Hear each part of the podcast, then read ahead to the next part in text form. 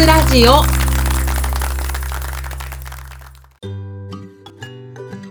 始まりました。聞くワイン若津ラジオ。この番組はさんぜんえん台のワインをこよなく愛するさんぜんえんワインの民マスタヤがワインにまつわる活動である若津について論理に語る番組です。ワインが好きな方、そしてこれから好きになっていく方に向けて、まるで美味しいワインを飲むように美味しいワインの世界をお耳にお届けする番組となっております。はい、ということで、えー、今日はですね、ゲスト会をお送りしようと思っております。よろしくお願いします。えっと、この収録を思いついたのがですね、何を隠そう今日の朝だったんですけれどもえどうしてもですね、本日来てくださってるゲストと日程が合わなくてですね、えー、なんともう今夜収録しちゃいますかということで、えー、急遽収録をしております。本日はお二人ゲストの方にお越しいただいております。えー、まずは本日のメインスピーカーの食べ萌えちゃんです。よろしくお願いします。メインか。はい、ドキドキしちゃう。お願いします。えー、食べ萌えちゃんはですね、食べログで、えー、にねん連続リビュアーアワードというのを受賞されておりまして、うん、昨年がシルバー、うん、今年がブロンズ、うん、はい、受賞しておられます。まあ、そんな食のプロ、えー。そして今回はですね、実は京都に絞ってお話をしてもらいたいなと思っております。ちょっとその内容とか理由とかについてはこの後お話ししていこうと思います。よろしくお願いします。お願いします。えー、そしてもう一人は文学ラジオ空飛び猫たちの主催であります大地くんです。よろしくお願いします。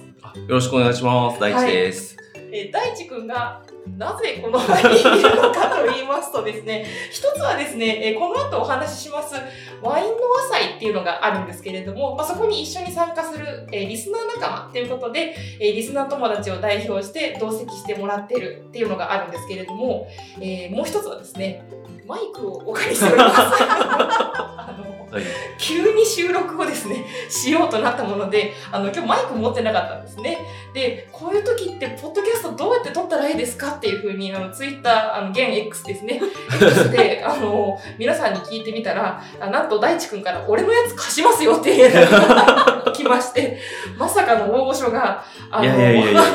れてしまったっていう感じで来ていただきました。本当は普通にコラボラジオとして一緒にやりたいんですけど、今日はゲストのゲストぐらいの、はい、もう下っ端の下っ端みたいなすいません、下でいきますよ今日。すいません、はい、マイクをお借りしていただいてますがえーまあ、そんな感じで今日大地君はですね、一緒にお話を聞く係をしてもらおうと思ってるんですけれども、あのせっかく来ていただいてますので、ポッドキャストの大先輩でもありますので、あのぜひやってる番組確かいくつかあったと思うので、はいはいはい、あのまず抜粋してもらえると嬉しいかなと思うので最後でいいのにぜひのっけから、あの最初多分ですね、あの食べ萌えちゃんの弾丸トークが始まるかと思いますので、じゃあもう差し込む暇がないと、差し込む暇がないかもしれないので、わかりました。最初のお願いします。はい、えー、っと私がやってるポッドキャストはですね、文学ラジオというラジオをやってます。これがもうさんねん以上やってますね。あの海外文学を中心に紹介するラジオで、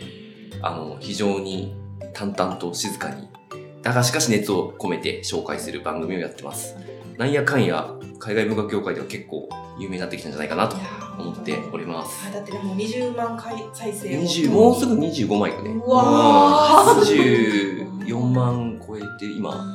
くがつ、くがつまつか。すごい。いや、もうもっとすごいポッドキャスターたちいっぱいいるんで、というところと、あと全然再生数は伸びてないんですけど、あのポッドキャストでいうと維持率っていう、最後まで聞いてくる率が異常に高いラジオいっこやってまして、はいはい、お願いします。そう、ペアリングトークラジオっていうんですけど、まあ、差し飲みを公開というラジオやってます。お二人にも出てもらってます、はい、マスターさんはね、私とも一度ね、はい、あの撮らせていただいて、あのその説は、はい、パーソナリティが固定しないワインを飲むという非常に変わったポッドキャストやってますので、ぜひそちらもよろしくお願いします。はい、えー、若津ラジオのリスナーの皆さんもぜひぜひ特にね、ペアリングトークラジオの方はあのー、お酒の話なんかも出てきたりしますし、何よりこのええ声が聞けますので、はい、あのー、空飛び猫たちの方もぜひよろしくお願いいたします。はい、ということで今日はですね、小坂の大御所を使って一緒に聞くっていうだけの会議をしたんですが大御所の無駄遣い大御所の無駄遣いですねよろしくお願いしますはい、えということでですね、今日は、えー、何のテーマで話していくのかっていうのをちょっと最初にお話ししようかなと思うんですけれども、えー、実は彼女、食べ萌えちゃんはですね、えー、京都のことが好きで、好きで好きで、心から好きで好きすぎて、えー、なんといっかげつかん住んできたっていう、ね、さすがのマスターもびっくりなフットワークの軽さの、えー、レディーでありまして、えー、しかもですね、まあ、食べ物ちゃんのその食べロガーっていうところもありますので、まあ、テーマが食だったりとかワインだったりっていうところがあるので、今日は京都の美味しいところ、えー、特にワインにまつわる美味しいところ、お店を紹介してもらいたいなと思っております。で、なぜこんな緊急収録をしたかっていうところも含めてなんですけれども、まさにこの収録をしている次の週、来週末ですね、え先ほどからちょこちょこ名前が出ておりますワインノワ祭が京都で開催されるんですね、えー、これは私の推しポッドキャストでありますワインノワが主催する、えー、ワインと食と人が一堂に通う一堂に集う集う集う切りますこれはですね、私の推しポッドキャストでもありますワインの輪が主催するワインと食と人が集う一大イベントなんですけれども、その前後で京都入りしているワイン好きの方々がおそらくたくさんいるだろうとあの思ってるんですね、まあ、なので、えー、そこでどこで和活をしたらいいか、どこでワインを飲めばいいかっていうのをぜひ今年の夏にいっかげつかん京都で食べ歩いたおちゃんにぜひ紹介してもらいたいなと思いまして、えワインの和祭までになんとか配信をしたい、そう思いまして、このようなギリギリのスケジュールになってしまいました。えー、本当にごめんなさい。すいません、いつも私のスケジュールで振り回してしまいますが、皆さんありがとうございます。でですね、もちろんお店についても紹介してもらいたいなと思ってるんですけれども、まあ、まずは食べもえちゃんがどんな人で、まあ、どんなお店がお好きだったりとか、まあ、どんな気持ちで食と向き合ってるのかみたいなところも少しまずは伺いたいなと思っております。京都と食べもえとの関係とかですねワインと食べもえとの距離感とかですね、えそういったことも合わせて聞いていきたいなと思っておりますので、え今日は食べもえちゃんとそして大地くんお二人ともどうぞよろしくお願いいたします。お願いします。お願いします。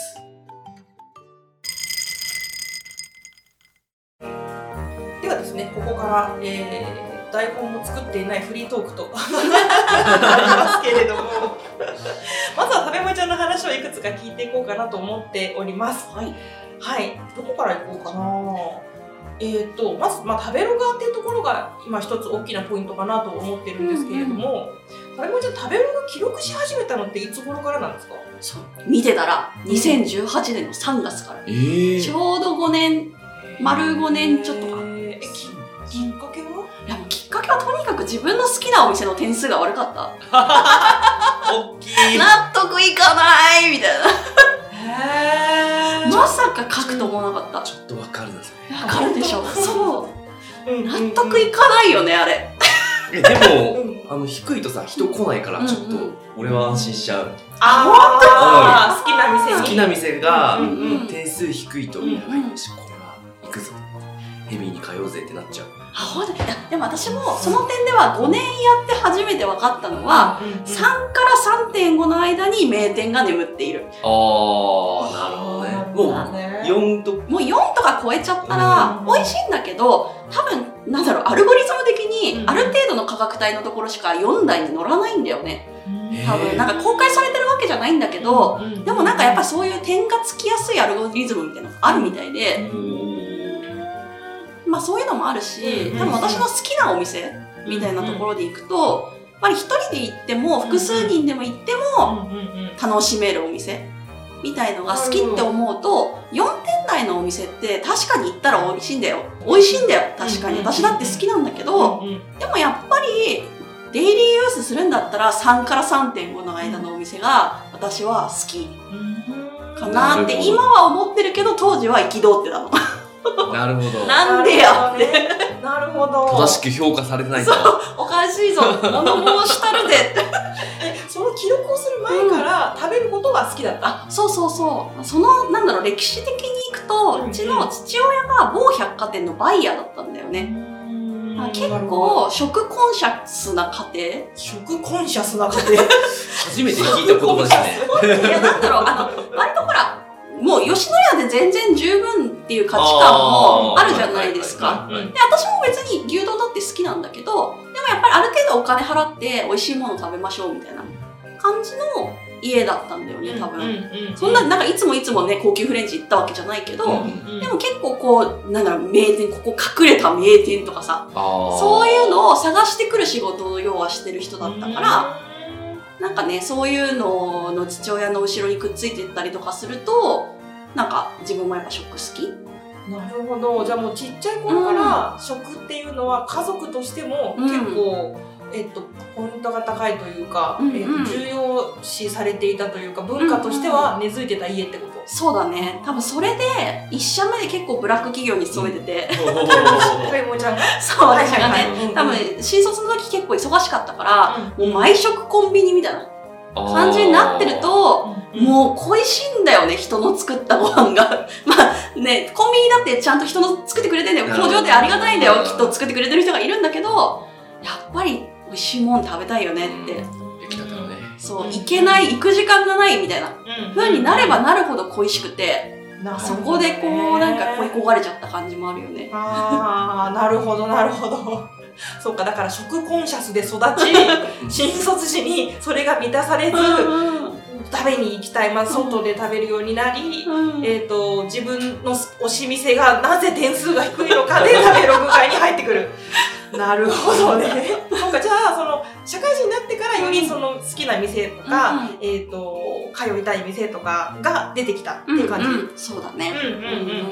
うん、同じ店に結構何回も行く人ですか、それとも毎回違う？逆に食べログ書く前は同じ店ばっかり行ってたんだけど、食べログ書き始めたら新しい店を書き始め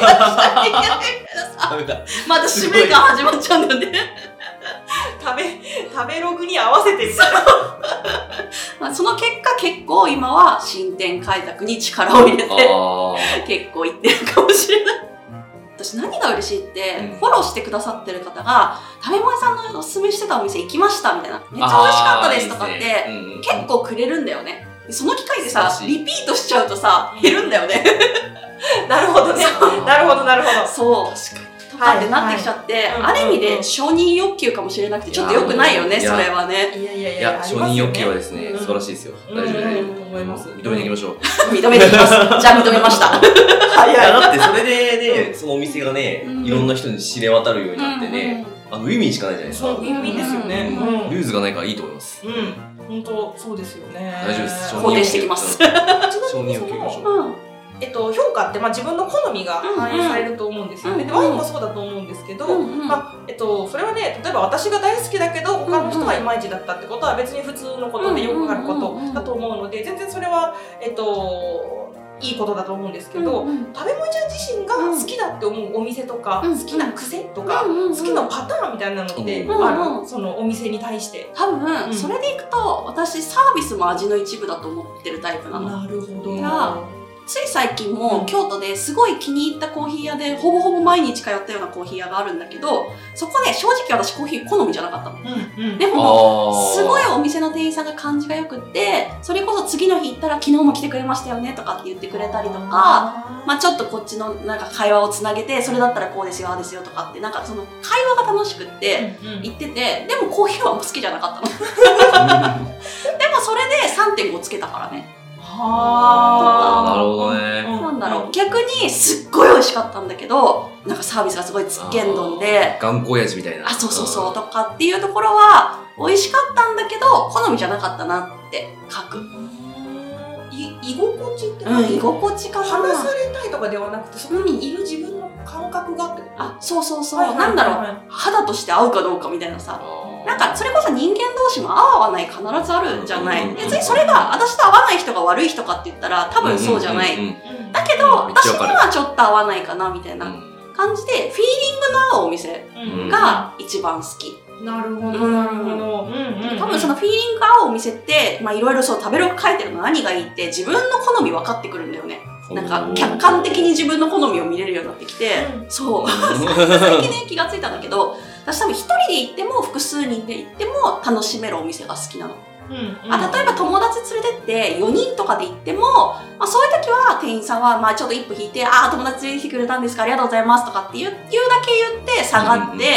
も適宜例えばワイン持ってくる時にこれこういうのにおすすめですよとか、前回飲んで美味しかったって言ってくれたやつと近いやつですよとかで言ってくれる人、うんうん、でも一人で行ったら一人で行ったでカウンター座って楽しく話せる、今日会社でこういうことあってさとかって話せる、うん、みたいなので、こう一人向きのサービスと複数人向けのサービスって多分心地よさのレベルが多分違うと思うんだけど、うんうんうんうん、どっちにも対応してくれるお店な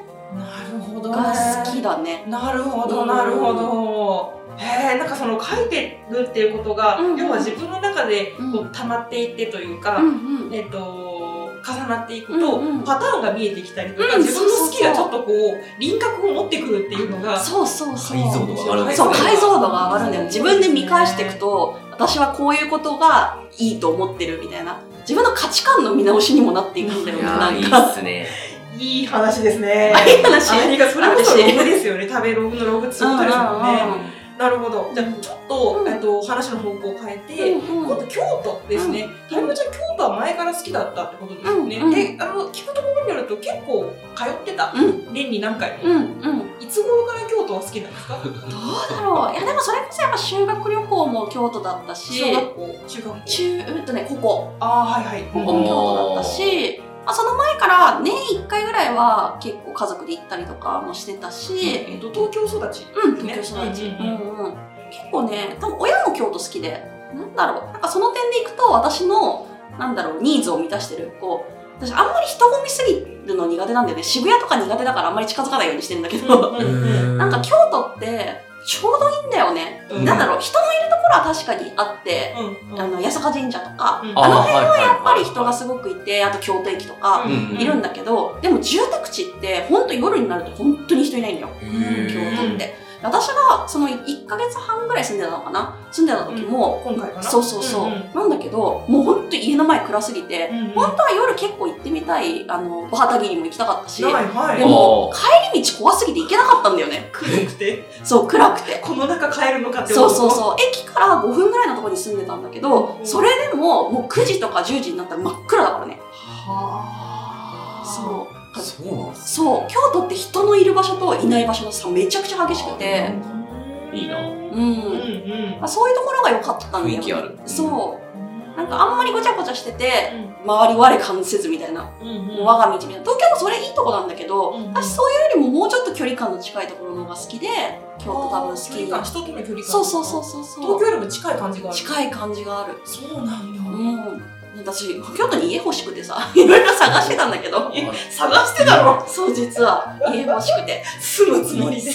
家を買うセカンドハウスすごい欲しくて、いやーそれあれだな、使わないとき貸してほしいな。いやでもね、それこそそれこそだから東京から友達と一緒に行ったりとかもしたくって、うん、結構家探してたんだけど、まあ、ご近所付き合い大変みたいなんだよね。あ、それなら聞きますね。うーん、私はもう逆に東京で育ってきちゃってるから、そういう町内会に必ず参加するとか、うん、なんだろう、お隣の分まで水まくとか、うん、なんか結構そういうの聞いてると、京都の住んでる人たちの結構大変、それの大変さは結構あるみたいで、うん、私はそこまでのことに馴染めるかなっていうのはちょっと不安に思ってるんだけど、願わくは住みたいぐらいは、うん、結構真面目にちね、あの文鳥の話が見てる文鳥そう実際このいっかげつかんはどんな風に過ごしてたの？本当にね、逆に結構いろいろここに行ってみたい、あそこに行ってみたいって書いてたんだけど、いい意味であんま行かなかった。もう本当に家の周り、そのコーヒー屋さんに行ったりとか、家の周り散歩して、本当に半径何メ、何ね、いちキロぐらいから出なかった気がする、あんまり。なんかそれまでってさ、私ほら体力ないからあんまりにじゅうよじかん遊ぶみたいなことしないんだけど、うん、でもそれでも例えば午後まで寝てたってなると、そこからやばい半日寝てたから結構頑張んなきゃみたいな、お土産屋さんあそこでお土産買って、ここでコーヒー飲んで、ここで夜ご飯飲んで、にけんめでここでワイン飲んでとかっていうのを、そうは言ってもやっちゃってたんだけど、うん、やんなかったね。本当に暮らしてた、うん、スーパー行って帰るみたいな、うん、楽しかった。本当に楽しかった、うんそう。でも逆にそこでね、そうやらなきゃいけない、やらなきゃいけないっていうかさ、うん、それこそヨシックのお店も行きたかったんだけど、うんうん、おはいはい、ね、滋賀まで行かなかった。本当に東北圏内ですか、東北圏内だ。いやいやいやいや。電車乗らなかったもん。わ、私田切にも行ってるし、うん、ヨシキさんのお店も行ってるし、いや行きたかったんだよ。当然行きたかったの。うんうん、で行くつもりでもちろん行ったんだけど、うんうんうん、なんかね。もう本当にその半径で、もう近くのお店、逆になんか食べログで事前に調べたりとかもしなくって、ふらっとお店の周り通ってちょっと入ってみようかなみたいなことを結構して、うん、それが楽しかった。わかりました。ありがとうございます。だいぶじゃあのんびり、本当に住むクラスをいっかげつはんやったかなって感じで、うんうんうん、そんな感じ東京にお帰りになったと、うん、いうことですね。ということでございます。わかりました。ちなみに今日はこの後たまもちゃんからいくつかワインのお店を紹介しようと紹介してもらおうと思ってるんですけれども、うんうん、たまもちゃん自身は、うん、ワインは普段どんな感じで飲みますか？あ、すごい好きだけど、うん、詳しくない。この産地だからこういう味とかさ、そんな全然わかんない。出されたものを飲む。出されたものを飲む。選びに行かないってこと。選びに行かない。でもある意味でそれが楽しいお店にしか行かない。レコメンドしてくれる。そうそう、こういうものを、なんだろう、この食事に合わせてこれはどうですか、あれはどうですか、こういう生産者はどうでとかってちゃんと言ってくれる人、うんうんうん、任せていて味の好みとして合う人、うん、みたいなお店に行くようにしてるから、うんうん、もうね全然わかんない私。なるほど。で、なんか聞くところによると結構いいワインは飲んできたらしいって話は何度か聞いたことはあるんですけど、うんうん、多分私が飲んでないような高ワインも飲んでるとは思うんですけど。でもやっぱりその、そのワインがどうっていうよりもワインを含めた雰囲気が好きなお店とか、うんうん、そういうのもそうだからあの初心者の方でも行きやすいお店みたいなところがたまもちゃん的にもヒットしてるっていうことをね、うんうんうんうん、なるほど。じゃあこの後のお店はぜひそういうあの私あんまりワイン詳しくないわっていう方でも入れそうなお店、うん、そうだね、うんうん、いいです。それはね多分詳しい人も入りやすいお店だと思うので、うんうんうんうん、ぜひちょっと楽しみに聞きたいと思います、はい、よろしくお願いします。はい、というわけで、ではここからたまもえちゃんのお店の紹介に移ってまいりたいと思います、えー、実はですね、みっつくらい紹介してもらおうかなと思ってたらさっきすっげえ長文が来て全然終わりそうになかったので厳選したものをご紹介できたらと思います、はい、ちなみにそれ以外にどんなのがあるんですかって聞きたくなったらたまもちゃんにどうやって連絡したらいいですか？あのツイッターかインスタの ディーエム にもらえれば可能な限りお答えします。わかりました。若槻聞いたって言って。はい、若槻聞いたんですが、あの京都のお店おすすめありますかっていうふうにたまもえに、えー、Twitter、X もしくは、えー、Instagram にご連絡ください。はい。ではではたまもちゃんにお任せしてよろしいでしょうか。はい。はい、えー、じゃあ一つ目からいきますか。はい。はい。じゃあお願いします。はい。一つ目は、はい、アルカというお店です。あのね、京都駅の本当にすぐのところにあって、うんうんうん、あの新幹線に乗る前とかにちょっと時間潰すのにちょうどいいので、あのワインの和祭の帰りに行ってほしいなと思って、うん、いっぱいにはいでも行ける？行ける行ける。あのね、お菓子も置いてるんですよ。ほうほう。奥様がどうやらパティシエだったのかな、ご夫婦でやられてるんですけど、旦那さんがソムリエで奥様が焼き菓子を焼くと、美味しいんだよね、えー、カヌレとワイン、えー、美味しそう。美味しい、絶対行った方がいい。それもうとりあえずワインのマサイの前に行きましょう。行きましょうか、うんうん、行く前にね。そう、営業時間長くって、うん、結構ね、あの多分混んでる時間は混んでる時間あるみたいで、やっぱ予約した方がベターではあるんだけど、ふらっと入れる時間もあるみたい。へー、焼き菓子すごい美味しいから、うん、やっぱ予約しといた方が食べれる。ちなみに何時からやってるんですか、うん、朝は？えっとね、何時だ？あ、朝はやってない。朝でも、うん、ただどうだろう、わかんない。なんか日によるかもしれない。多分インスタとかチェックして行くといいと思うんだけど、ご飯はないのかな？ご飯はない。じゃあいち、にはいサクッと。あ、そうそうそうそうそう。多分チーズとかがあったのと、あー、いいっすね。あともう本当に乾き物と焼き菓子と。で、にかいにセラーがあって、うん、結構いろんなのがあるみたい。なんかにかいはテーブル席もあるみたいで、私はそっち入ったことないんだけど、いっかいはカウンター、うん、でにかいにテーブル席みたいな感じで、うんうん、もうね、なんだろう、ワインも美味しいし、その焼き菓子も美味しいし、何よりそのご夫婦の雰囲気がすごい、あー、いいっすね。いいんだよね。ほわーんとしてて、すごいなんかお店の中に入った瞬間優しいの、空気がなんかまろやかな空気ですごいおしゃれだし感じがいいんだよね。なんかこうさ、名残惜しいじゃない、あ、京都これで帰らなきゃいけないなって最後名残惜しい時にそういうふんわりしたところに入るとなんか満たされて帰れるんだよね。そう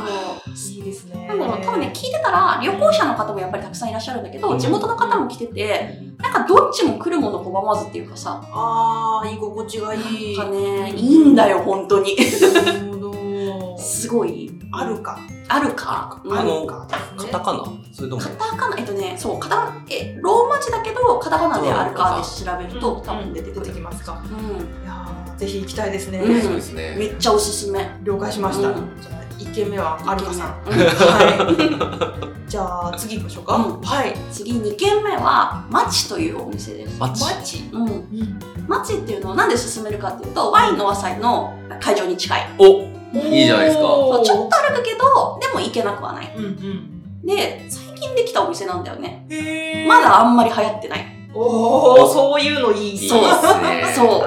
う、うん、でそこはパンとワインとあての店。パンとワインとあての店、うん、って言ってて幸せしかないじゃん。そうなの、うん、そうなのよ。そうですね。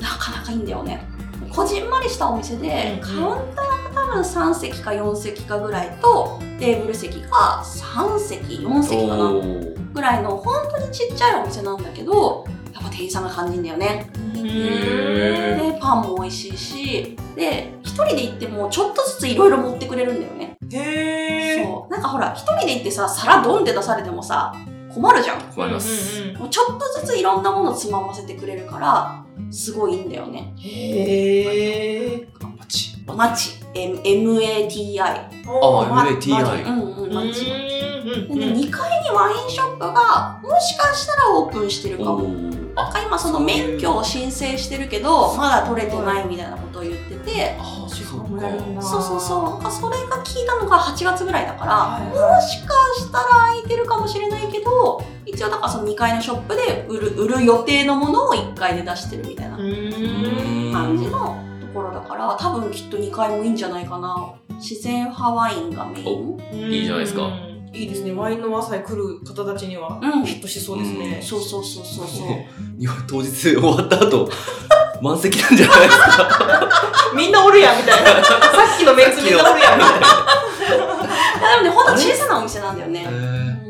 そうね、ワインの和祭じゅうくじに終わりますからね。うんうん。まだ飲めちゃうから。まだ飲めちゃう。いや、うん。お前らどんだけ飲み飲みっぱなすのに。そう、多分夜なんだろう、夜もやってんのかな。もしかしたらちょっとそっちは営業時間短いかもしれないけど。なるほどね。でもね、すごくいいお店。なるほど。まだ流行りきってないから、うんうん、今行ってほしい。今のうちに。ありがとうございます。えー、じゃあ次行きましょうか。えっと今日はあと次が最後。うん、次が最後。あ、本当に厳選みっつ。私もっと聞きたいぐらい。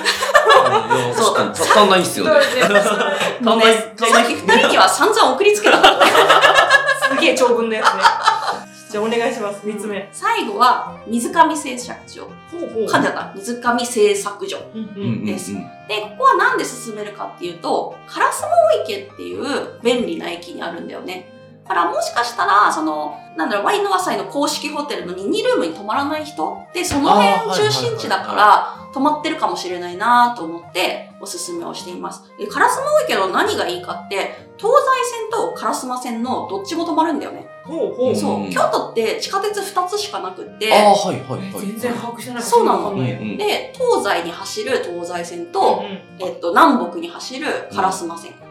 あって、うん、まあそれ、それがこうなってて、うん、で基本は京都やっぱバス文化なんだよね。確かに。だけど私バスが苦手で、うんうん、すごい混んでるからバス乗りたくないの、うん、ってなると烏丸池はどっち の, あの線も止まるからめちゃくちゃ便利。まだやっと取ってない人は絶対烏丸池に止まった方がいい。京都駅までいっぽんで帰れるし、東西線にも乗れるからちょっとあの郊外に出ることもできるし、すごく便利で、そこにある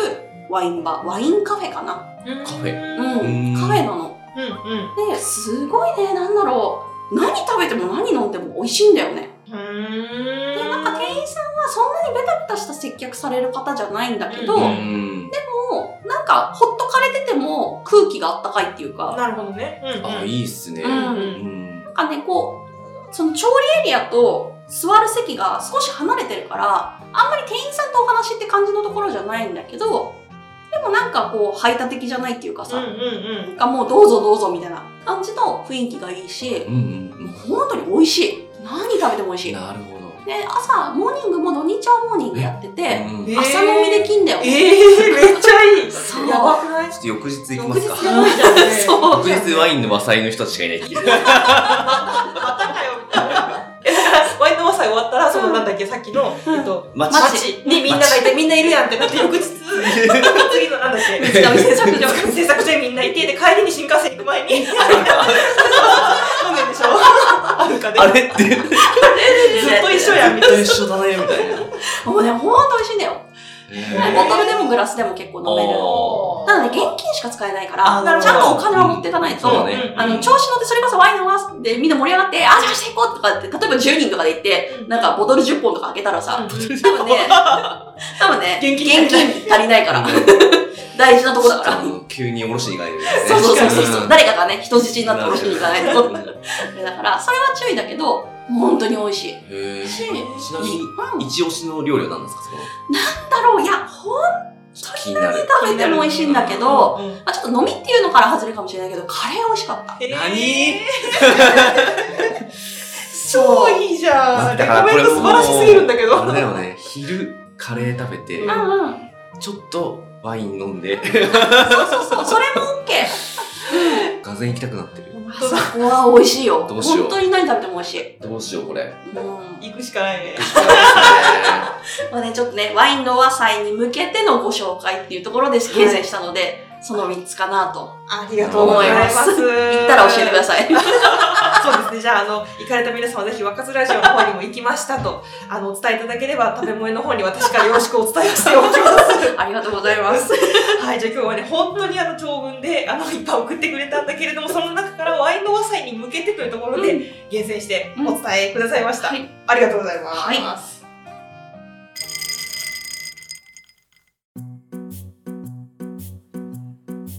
はい、で若津ラジオだいさんじゅうきゅうかいお送りしました、えー、ワインと食の友人であるとべもえちゃん、そしてワインの和友達でありワイン友達でもある、えー、文学ラジオの大地くん、ゲストにお越しいただきました。ありがとうございました。ありがとうございました、はい、ありがとうございました。えー、今喋ってみて、まあ、改めてとべもえちゃん自身はですね、えー、私こんなお店が好きなんだなとか、えー、推しポイントというか、どんなところに、まあ、さっきもちょっと話してもらったんですけど、こんなお店がいいなっていうのはちょっと改めてどんなところですかね。なんだろうね、いやもう本当にあったかいお店だよね。うーん、美味しいだけでも嫌だし、ああ、みんな受け入れる感じのお店。ああ、だからもうね、最近私も若津ラジオでよくテーマにしてますが、その食とかワインとかは、まあ、あくまでその間にあるものであって、うん、まあ、そこの場所の雰囲気だったりとか、うん、人だったりとか、形成されている空気みたいなところをやっぱ押していきたいっていう感じなんですよね。うんうんうん、そうだね、空気、うまいこと言う、さすが。褒められております、ね。空気のいいお店。空気がいいお店。いいですね、空気がいいお店。うんで、じゃあ、とべもえちゃんの食べログを見ると、空気がいいお店がたくさん載っていると。時々なんか失敗してるけどね。そう結構しっかり書いちゃってるからね。しっかり書いちゃってる。ちゃんと、ちゃんと中身読まないとね。とべもえちゃんって結構しっかりプラス面、マイナス面全部書いてくれる感じの人ですよね。ちょっとね、嘘はつかないことにしてるので、まあ、誹謗中傷はもちろん良くないんだけど、だけど、自分には合わなかったなっていうことは書くようにしてる。重要性。わかりました。ありがとうございます。大地君はちなみに今回京都は何泊するんですか？いや、今はね、にはくみっかで、違う、いっぱくふつかで行こうと思ってたんですけど、うんうん、前乗り必要なんじゃないかってちょっと今、私も前乗り。どうしようかなって今、ちょうど悩んでますね。どんなことするとかもう決まってる？ワインの輪以外で。ワインの輪祭に行って、うん、翌日は大阪の友人に会う予定なんですよ。はいはい、うん。だからそれはもう固まっちゃってるんで、もう動かせないんで、こっから増やすなると前日に前乗りするしかない前乗りするしかないんですよ。前夜祭をするしかない。前夜祭を、うん、付き合ってくれる人がいたらぜひ皆さん、あの、文学ラジオの方までお便りをお願いいたします。大阪でもいいです。はい、じゃあお二人ありがとうございました。楽しい時間でした。ありがとうございました。ぜひ、あの、皆さん、えっと、これから秋の行楽シーズンにもなりますので、え京都に行かれる方は、まあ、ワインの和祭だけではなくてですね、こちらの情報も参考にしていただきつつ、まあ、Google マップに、あの、ピンを立てておいていただけたらと思います。え、とべもえちゃんまたぜひぜひゲストに来てもらえると嬉しいです。ぜひお願いします。はい、大地君はぜひ、あの、文学ラジオさんとのコラボなどは。何コラボかよくわかんないですが、あの、雑談会とかに呼んでください。ワイン持ってきますんで。またよろしくお願いします。お願いします。よろしくお願いします。はい、というわけでわかつラジオでは皆様からのメッセージもゆるっとお待ちしております。お便りはわかつラジオのホームページのお便りフォームからいつでもお気軽にお送りください。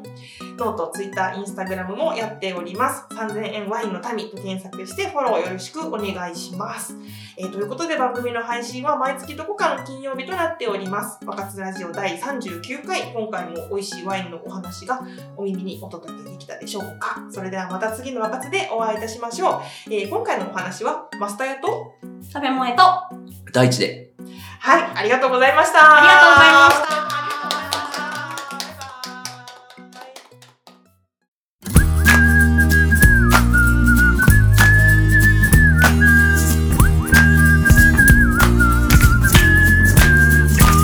た。わかつラジオ。